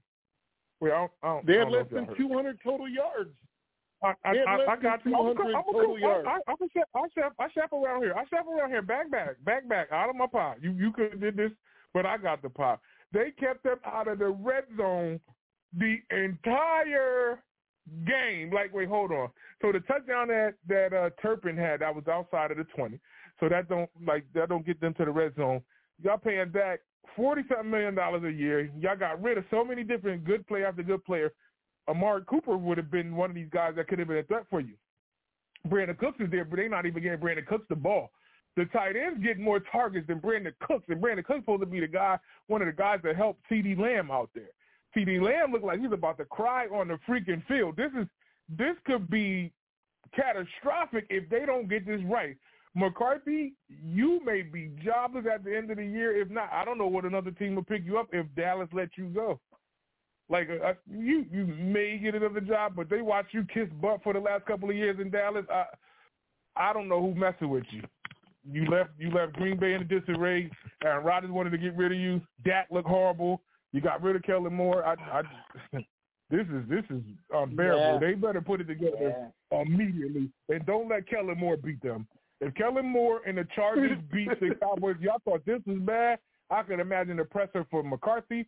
I could imagine how many microphones gonna be in front of Kellen Moore. This will help lift uh, Herbert, and Herbert is going into the game with a broken finger. He has a broken finger. If you lose to Herbert with a broken finger, like, uh, please, Still the best Yeah, quarterback is on the field. huh? I can't hear you. I said still the best quarterback on the field, even with the broken finger. That's messed up. But he ain't lying though. He ain't lying though. Listen, you can say it's messed up, but you didn't say I was wrong. he ain't lying no man.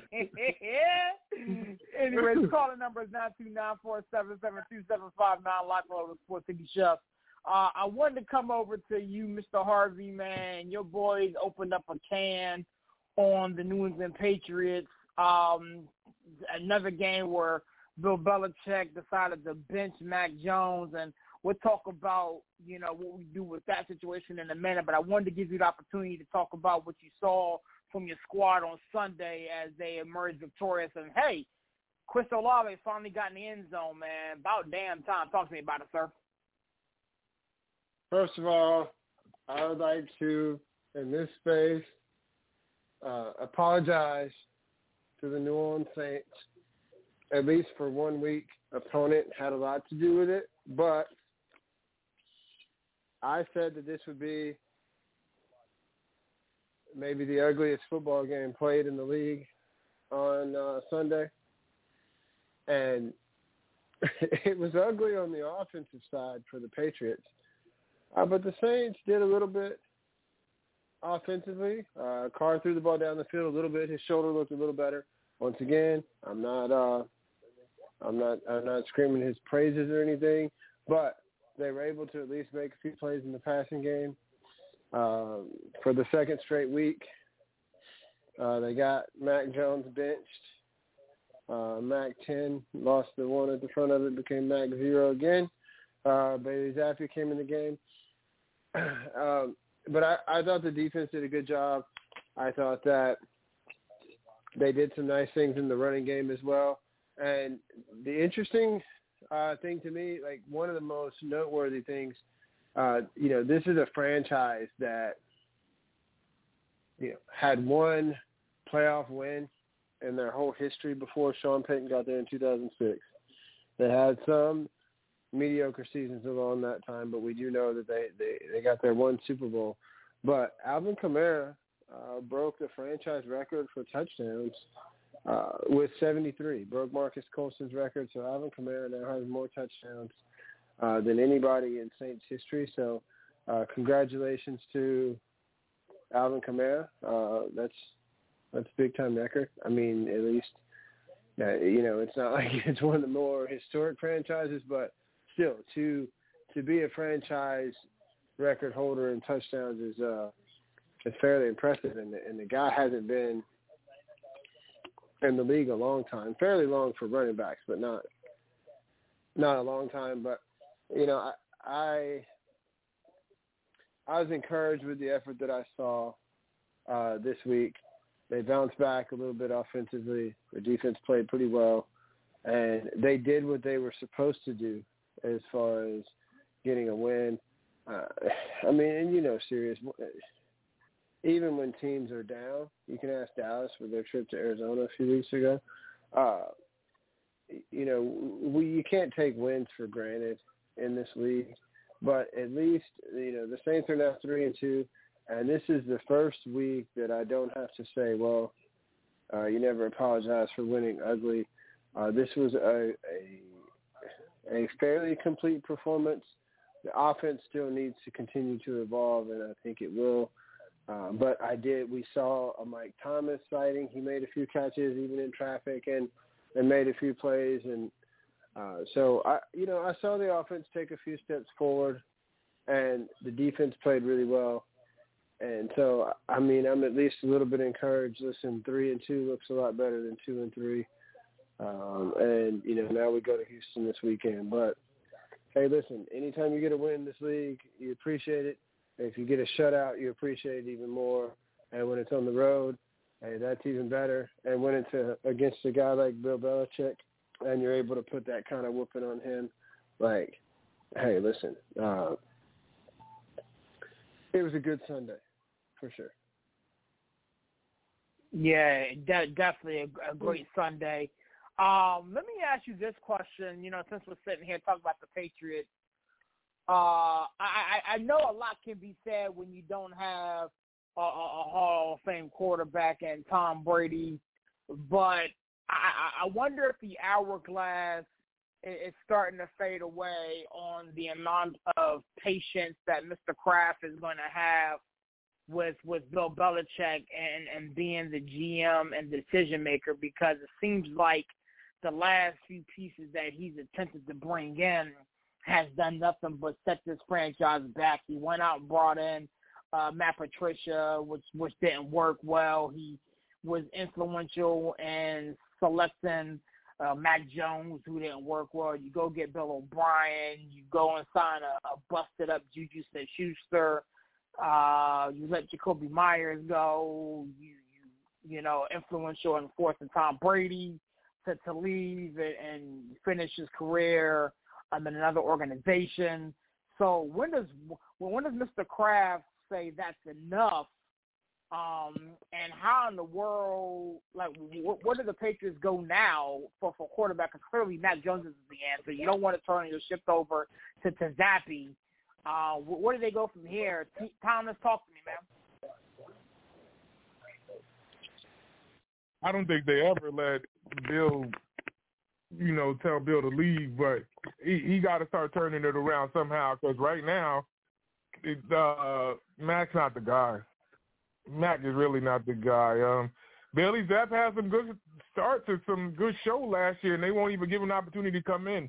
They're bringing him in after the damage is done already. Um, for the job that Belichick did, it, he put up six rings and been to I think ten Super Bowls. Up. They can't just be like yo unless they really put all of the accolades in the lap of Brady. What it is looking like, it is looking like this was more Thomas Brady than it is Belichick. Because Belichick can't get none of this right. He's trying to do it the old way, and these kids are in 2023 at this point in time. So I don't think they walk him out, but I think they make it. They put the pressure on him. I think they're going to start to put the pressure on him. But I think Kraft and Belichick relationship is too strong, and especially with Tom gone, it's like that's all they got left from the legacy that they had from the beginning of 2000 till now. So um, to see it crumble like this, to see everybody punching them in their forehead, the, the Saints, uh, the Cowboys. I mean, the Cowboys beat them up, and the Cowboys horrible. Like so, I I, I don't know, man. It, I, I just I don't I don't want to see Belichick leave like that.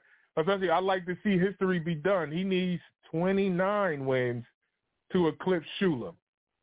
That's like another four seasons, especially with they're playing, because they're not gonna go 12 and five or you know 13 and three. They're not they're not gonna do it. I feel like they could go eight and nine and eight and nine and stuff like that. Mm-hmm. But the way that they're, they, the way that they're playing now, I feel like they're physically fighting for their lives to win six games this year. I don't I don't think the Patriots will get six wins this year. I think this is going to be a real bad season um, and, and he has to get it. Uh, Zeke is the better running back. And they start Ram- Rhamondre like Rhamondre supposed to be carrying the ball. No, Rhamondre's your short yardage running back. Stop thinking he's the the bell cow, and he, he's gonna get you know the good uh, carries on first and ten and you know second and nine. Like no, that that's not it. No, this is this is a bad situation on the way that the end of Belichick's career is looking, and Brady needs to get more credit than what we or I'll, I'll just say I I had given me a situation. I thought it was both of them. I really think Brady is really truly the go if if he was able to clean up that many mistakes that Belichick had on the field with what he was coaching at the end of the day. But um, I, they're the worst team in the AFC East, and that's saying something because I thought, you know, they'd probably be better than this. But uh, uh, the Jets are actually trying to turn this thing around. We'll, we'll see if the Patriots are 10 pick in the NFL draft this upcoming April. I definitely think they're going to be a top ten pick. I dare say they may get the number one because I think the Panthers are luck box themselves into something. And Bill Belichick is smart. He could, you know, again, it's not his nature, but he could, you know, be in that Caleb Williams potential sweepstakes. Um, breaking news, I, I thought at you, sir. You know, speaking about the New England Patriots and what we're seeing now from the legendary coach Bill Belichick and what he what he has to work with, man. Like I, I personally feel as though the hourglass uh, sand is starting to drip away, and you know you got to be able to you know show and prove now that this is this this is what you wanted. You know what I'm saying? You had the opportunity to to to get rid of Patricia. Um, and keep Tom Brady there, and you know he can retire with your organization, and you know, but he wanted to make a move, bring in his boy, and now this team is one and four, and if you look at the remaining schedule that they have this upcoming season, I'm failing to see four more wins. Like they got the Raiders this week, then they got the Bills, Dolphins, Commanders, which may be a win, Colts, Giants, Chargers, Steelers, Chiefs, Bills. I mean, I'm trying to see four more wins out of that. Uh, talk to me, breaking news. I mean, what, what's going on? I mean, Do, do they do they make a move at the trade deadline, or do they just hang back and No. chill?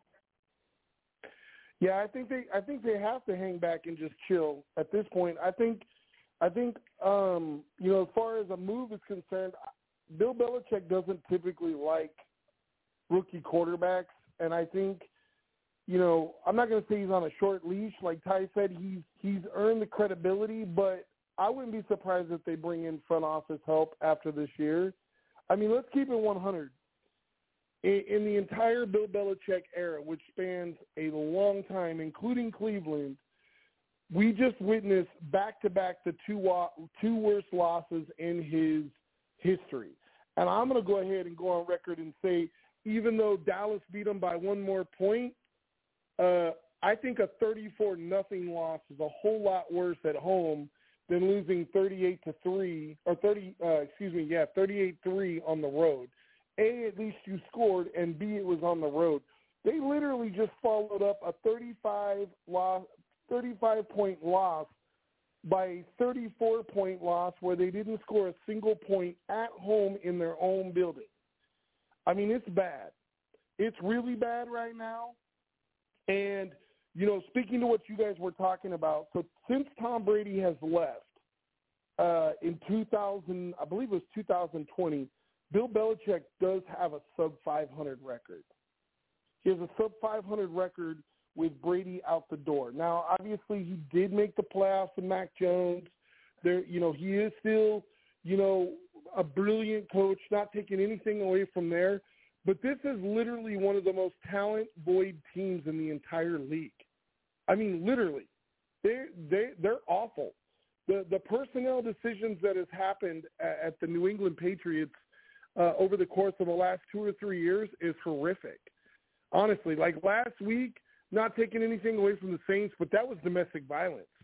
That was just that was just beating up on on on you know on the feeble Ooh. and the you know the disabled. Like literally that. I mean, it looked like it looked like a pro team playing a high school team, and there's no end in sight. And honestly, for one of the the greatest coaches in NFL history, it's kind of how I feel. If you guys can remember back to when Andy Reid was kind of the lame duck in uh, in uh, Philly, and you, you could just see the writing on the wall. Like everybody knew, like, hey, you're not going to be here any longer, and it just kind of seemed like the players didn't really play for him all that much, and you know everybody's like, oh, has he lost it?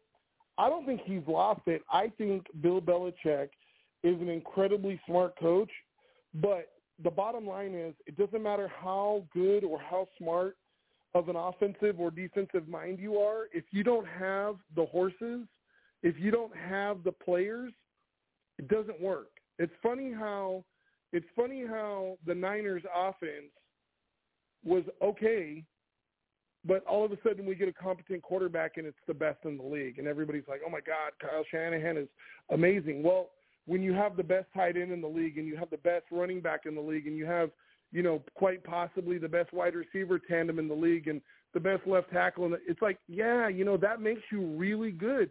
If you go back to the days of having Vrabel and Bruschi and, you know, uh, all the guys that they had back then, it was like Jesus. They, you know, you know Richard Seymour. They had like a plethora of Pro Bowl caliber players literally across the board, and even the generation after that with McCourty, like they've had significant pieces there for a long time. I think what you're seeing is, unfortunately, I think since Bill's taken over the player personnel side, I think that's what you're seeing is really lacking. I think the player personnel side is really in the dump, and I think if they're going to make a change, that's where it needs to be at. They need to bring somebody in to strictly evaluate talent and get talent back in the building. But I will tell you this: I, I thought a lot about this. Serious. I don't think a team like the Jets are going to be able to trade for somebody like uh, like a Kirk Cousins, like we were talking about before. And the reason is this: Uh-huh. Miami's not going to trade him for a third round pick, right?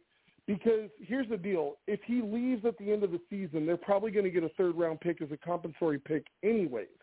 They're going to want more than that, and because Kirk's in the last year of his deal, he's going to want a new deal. Obviously, with Rodgers there, they're not going to do that. So I'm actually thinking the team that he makes sense for being that Bill Belichick is getting up there in years, I wouldn't be surprised to see him see Kirk Cousins in New England next year. But why? Yeah, I don't understand that. Yeah, because well, to, be, because ahead. he's because I don't think he's going to want. I, I don't think he wants to. I, I don't think he wants a rookie quarterback. When he had Tom Brady and he was going through the learning curve there, remember they had one of the f- top five defenses in the in the NFL. They don't have that anymore. He needs somebody that can distribute the ball and pass the ball at a at a at a high level, and Kirk can do that. Now, obviously, there's some turnover issues and there's other issues, but if they're going to get this offense out of the dump, you need a quarterback that can actually move the ball. So, But the question is to whom? so well, and and that's Who's the moving thing. the ball to- to? Well, he- and well, that- obviously that would be next off season. They have a top ten, potentially a top five pick. You know, maybe Harrison. Maybe they pick up a free agent. You know, obviously Bourne's still there. Parker, I understand.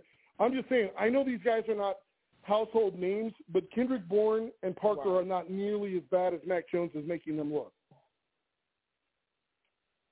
Harvey, talk to me. So, first of all, I I I- I'm not ready to call George Kittle the best tight end in the league. Uh, he had a great game this past weekend, and I, I'm also not willing to call their their wide receiver duo the best wide receiver tandem in the league either. Uh, now, I think their team collectively, especially with, with what they have across the board on the lines and everything else, is the best team in the league right now. But I, I might have overstated that a little bit, respectfully. But to get back to the subject on Belichick, uh, to me, Belichick is a smart football mind, but um, you know he had uh, who a lot of people consider, and I know you do not, serious. Uh, he had who a lot of people consider the goat at quarterback and a very and a very very highly touted defense with a lot of defensive stars. Now some of these guys have moved on and whatever, and so to me, I agree that somebody else needs to be handling uh, personnel in the building. They can consult with him fine, but somebody else needs to be making more of the personnel decisions. And the the next thing I'll tell you, you mentioned Caleb Williams a minute ago. Caleb Williams isn't going there. Caleb Williams already said basically he can make almost as much money at USC if he stays there and if he goes into the draft. And he said uh, he listed five teams, and I can't remember the fifth one right now, but Vikings, Giants, uh, Cowboys, Raiders were four of them. I don't remember who the fifth one was. Maybe it was the 49ers. I'm not. I don't remember who the fifth or yeah, I'm, I'm not sure who the fifth team was that he listed. Uh, it might have been Dolphins or something, but he he listed uh, five teams that he really wanted to play for. And he said pretty much, if I can't go play for one of those teams, I'm not coming out. Now, it's been a while. We saw John Elway. We saw Eli with help from old Papa Archie uh, kind of pick what team they went to to an extent. Um, but, you know, this is a whole nother deal because he doesn't have to come out if, if things don't fall right. Um, that being said, I, I think they need somebody to bring some more people in, in the building. They need to upgrade the personnel. If I'm the Patriots, though, I just, uh, you know, without saying that I'm doing it and without getting in a spot where I got to worry about uh, suits and whatever else and it coming back on them like it did Miami, if I'm the Patriots, the only trades that I'm making uh, towards this deadline because you just mentioned the schedule. I mean, maybe things would have to break exactly right. But out of all those teams you just mentioned, uh, maybe there are maybe three winnable games out of that group that you listed. And out of those three, I mean, I think they'll, they'll do good to get one of them, uh, to be honest with you. And so if I'm the Patriots, I'm listening if anybody wants anybody from my uh, talent depleted roster, and they're willing to give me picks for them. I'm trying to load up on picks, and I'm trying to rebuild. And at the end of the day, this is a quarterback-driven league. So I'm going to put myself in position. And like I said, I don't think it'll be Caleb Williams. Maybe it'll end up being Michael Penix, or maybe uh, the, the kid from uh, Washington. Maybe it'll end up being uh, one of these other uh, senior quarterbacks coming out. Uh, but if I'm the Patriots, I finally I pull the plug on this Mac Jones. Experiment. Maybe you let him play for the rest of this year. You guys, you mentioned that they made the playoffs one time, uh, and that was during the COVID uh, the COVID year. Uh, but when they did make the playoffs, uh, it didn't take very long into that game for you to watch and say this team doesn't doesn't belong here. Uh, Buffalo boat raced them in the playoffs, and you know kind of exercised that demon a little bit. And Bill Belichick and the New England Patriots have not been the same since they got absolutely uh, just wrecked in the in the playoffs against uh, against Buffalo. And so to me, you you bring in somebody to handle personnel, and with this being a quarterback-driven league, this is one of the best years for quarterbacks that we've seen in a while. You get you a new quarterback to build around. You stockpile. You do whatever you can to stockpile as many picks as you can over the next couple of years, and you just have to remake and rebuild this roster. Uh, the Dolphins are not going anywhere for a little while they they got a dynamic receiving corps in Waddle and and and Tyreek Hill. Now Achane's go uh De- De'Von Achane's going out, but you still got some guys at running back. Uh that defense is pretty good. Uh, Buffalo's window is closing, but it hasn't closed yet. Aaron Rodgers is going to be back next year. The Jets still have, uh, you know, the Jets have a lot of good pieces on both sides of the ball. We saw uh, Breece Hall reintroduce himself to uh, the NFL this past weekend, right? So looking at that, um, there's no quick fix. And these Patriots are looking like they're going to return to the post Super Bowl 20 pre Parcells Patriots for a couple years uh, before they can rise back up and and kind of be in contention. And you got to rebuild this thing. You got to. This is something you got to tear down to the studs, maybe even down to the foundation. And, and maybe you blow the whole thing up, and your foundation is the quarterback that you draft uh, this next year. But this is a team that that really needs to completely rebuild, and you have to look at the big picture. And maybe once you commit to doing that, maybe Belichick is the coach that says, you know what, like I'm getting real long in the tooth. Like I'm getting so long in the tooth that if I smile, I almost bite my bottom lip off. So at the end of the day, maybe he's not willing to, at his age, uh, go through a complete rebuild process. But you can't reload um, reloading means that you have something that, that you were loaded with something uh, to begin with, and they're not. So uh, at the end of the day, this is a long-term fix for the Patriots. If they're going to return back to really being competitive, it, it's even in this league where it's a little bit easier than it used to be because of free agency and and salary cap and and rosters turning over and this kind of thing uh, this is going to take a, a couple years at minimum for them to get back up in this division. And and so to me, that's what you have to do though. You got to strip this thing down, and you got to build it back piece by piece, uh, because otherwise, all you're doing is patching holes of a ship, and it's going to be one of those things that as soon as you patch one hole, you notice that you're still taking on water somewhere else. Yeah, yeah. Um, calling number is nine two nine four seven seven two seven five nine. Live from Sports City Chefs. Got about about 10 minutes left before we shut it down uh, for for the evening. And TP, I wanted to give you the opportunity to talk about the Detroit Lions really quickly.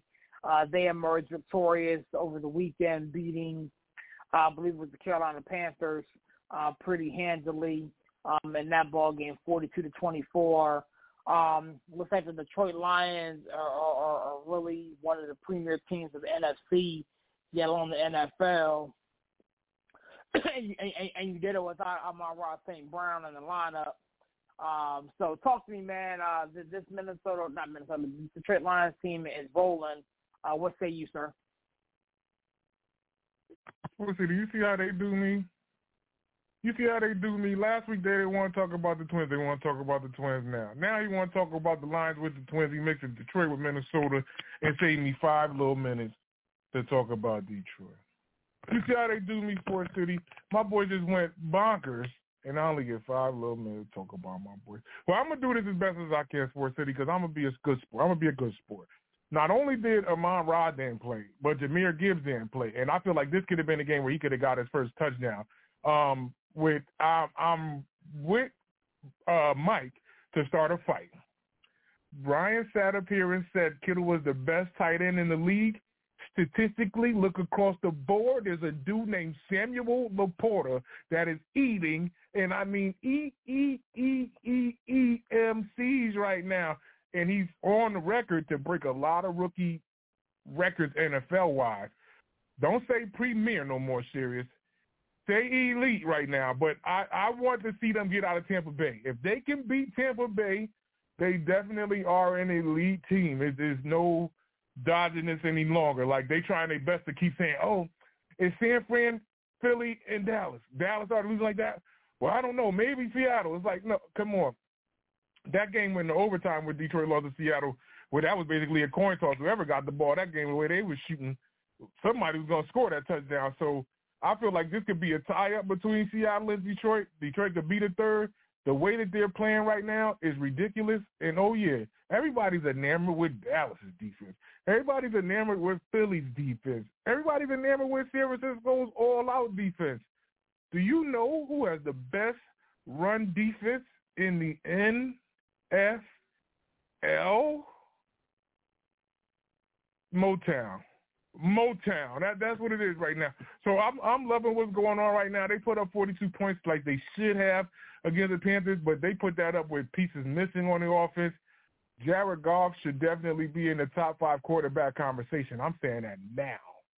Right now in the league, he's a top five quarterback in the league right now. Not all time or career, but in the season of 2023-24, Goff is in that discussion. I didn't think it would be this good but it's looking good right now, and it can only get better once uh, Jameson starts clicking in his offense. If Jameson gets catches or or could make the best out of his targets, this opens up everything for anybody like Kalif and the way Josh Reynolds been playing and LaPorta wide open in the offensive scheme. Like this dude, the, the league knows about him and he's wide open. So my my boys have finally got to a dangerous zone but I, I gotta watch it because I feel like this is a trap game against Tampa. They're favored by three in Florida, so I'm worried because I feel like people gonna bet Detroit, and that's gonna be that trap game that get people to lose millions. So I'm, I'm if they could get out of that and beat them and do what they need to and supposed to, that's an elite football team in the NFL, not just the NFC. And I uh, tell Brian to look in his rearview mirror. That's all I'm telling him. Right now, they're in front. they're in front with Philly. Philly and them neck and neck. But look in your rear view. You're going to see a lot of blue and silver. That's all I got to say. I, will, say this. I, I said this a couple weeks ago. The good book says give honor where honor is due. Um, and, you know, the Detroit Lions have been um, the laughing stock of the NFL for, for quite a while. So when they start rolling, man, like, you gotta get you gotta tip your cap to them. Mr. Harvey, man, we're at the tail end of the show, my guy, man. Thanks for coming on, rocking with us, man. Give us a plug and a close out as we shut it down here at the NFL. Excuse me, at the cookout. Ah, yeah, see, you, you, you ain't hosted this one as much, so it took you a second. Oh, yeah, uh, shout out to TP Tymeless, man. Without you, I wouldn't be here, man. I appreciate you.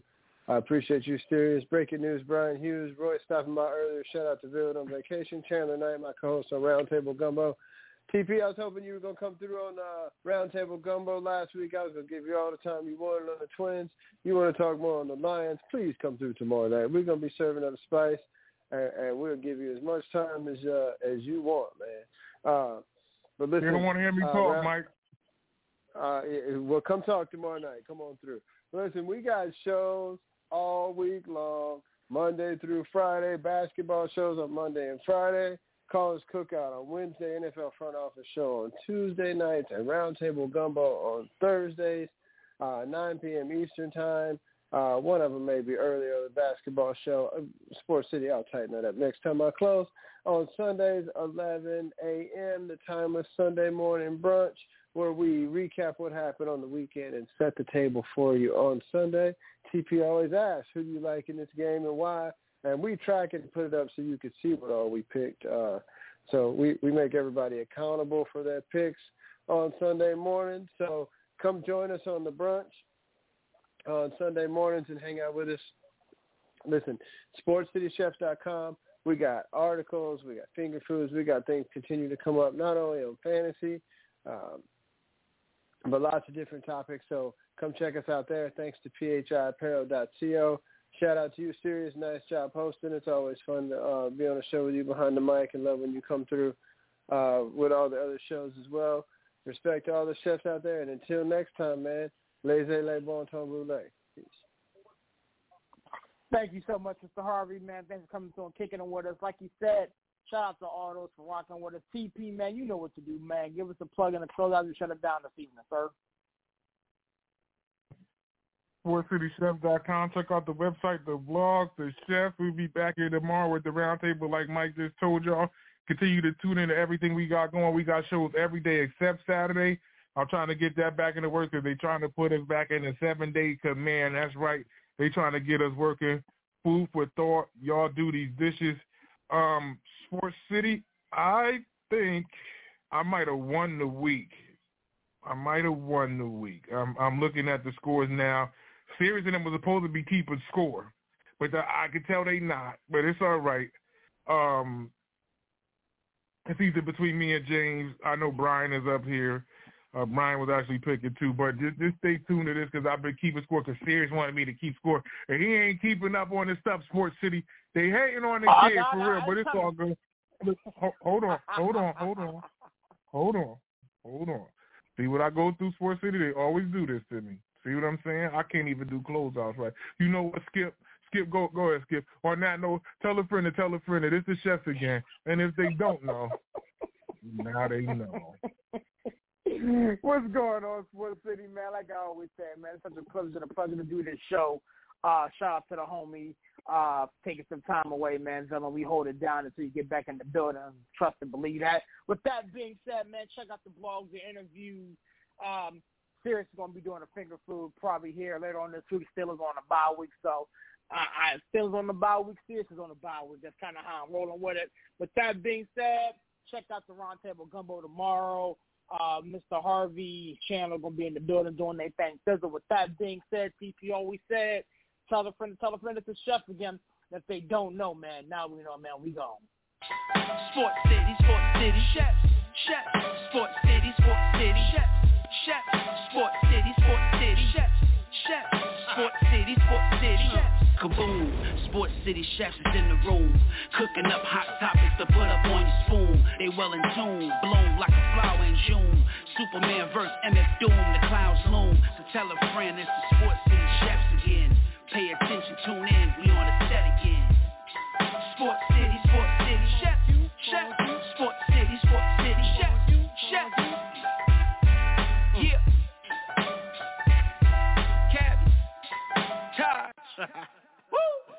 Taj.